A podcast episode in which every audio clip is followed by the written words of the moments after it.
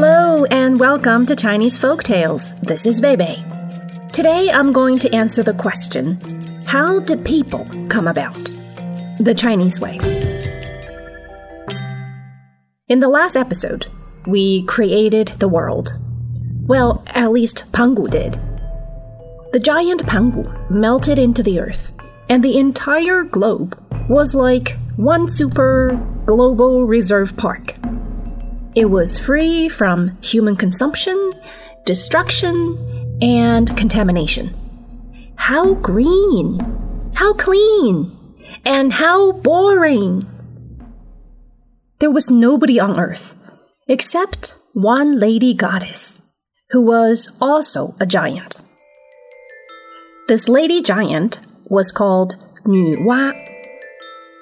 You might be wondering, was she the wife of Pangu or her sister? No, not really. I don't think they're related in any way, except they both happen to be two Chinese giants in the ancient mystical times. So Nuwa was all by herself.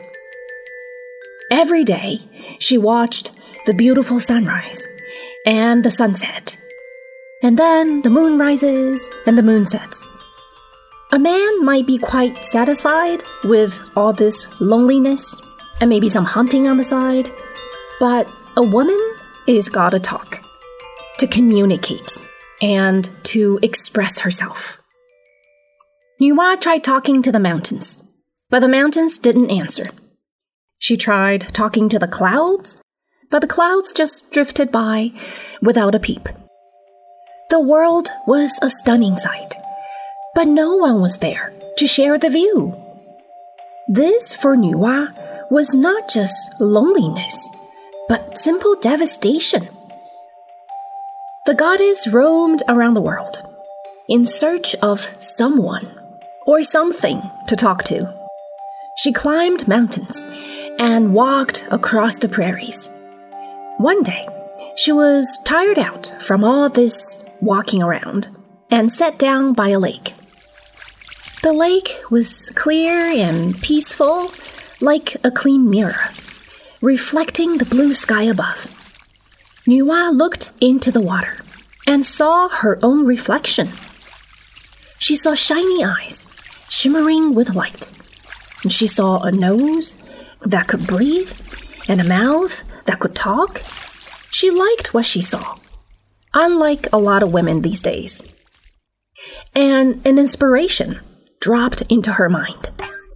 If I can make more people like me, I won't be so lonely anymore, she thought. It seemed like a brilliant idea to Nuwa, and there was no one around to say no anyway.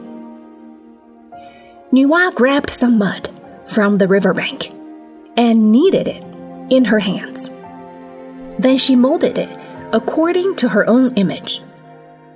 It had big eyes curvy eyebrows, a little nose, and a little mouth.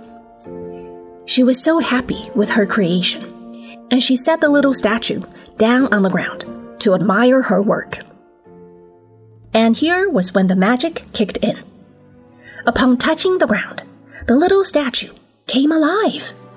He waved his little arms and breathed through his little nose, and then opened his mouth and cried out, Mother! Mother!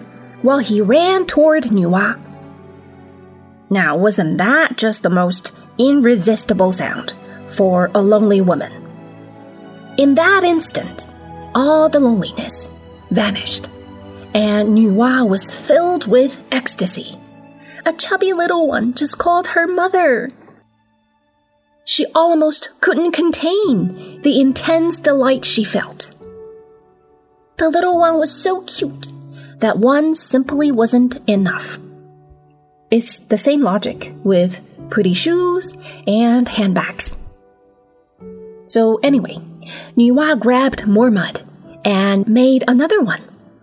This one was smaller, but had everything that was needed. She put it down on the ground, and it came alive too. Now, this was too much fun not the 10 months that we have to go through to make a baby that can't talk and can't walk. Nuwa wasn't going to stop now. She made one mud statue after another girls and boys, tall ones and short ones, chubby ones and skinny ones.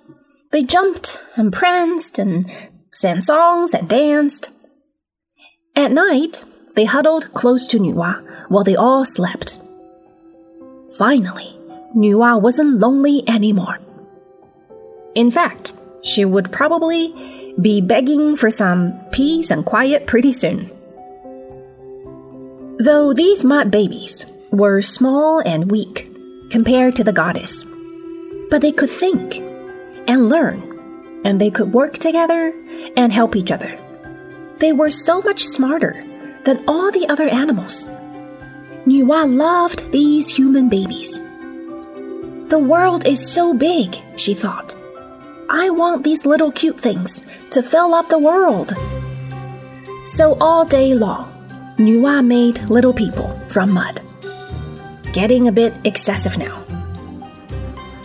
After many days of intense baby making, Nuwa was so exhausted that she could hardly lift her hands. But she still wanted more and more human babies. What to do? One day, Nuwa broke a long and willowy branch from a nearby tree. She dipped the branch in mud and then struck it on the ground.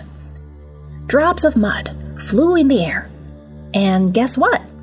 As the drops fell on the ground, arms and legs grew from these mud drops, and then eyes and ears and mouths. They became little people. Nuwa was thrilled. Now, this was mass production time. Nuwa swung the branch around and around, and mud drops fell like rain. They all became little people. It was quantity over quality now. But the process was certainly efficient. The world was soon filled with people. This is the story of how humans came about in Chinese mythology and the goddess was to save the humanity later in time. In fact, we could say that in Chinese culture, all the other myths followed that of Nuwa, the goddess. This was also a reflection of the matriarchal society in ancient China, where family life evolved around the mothers.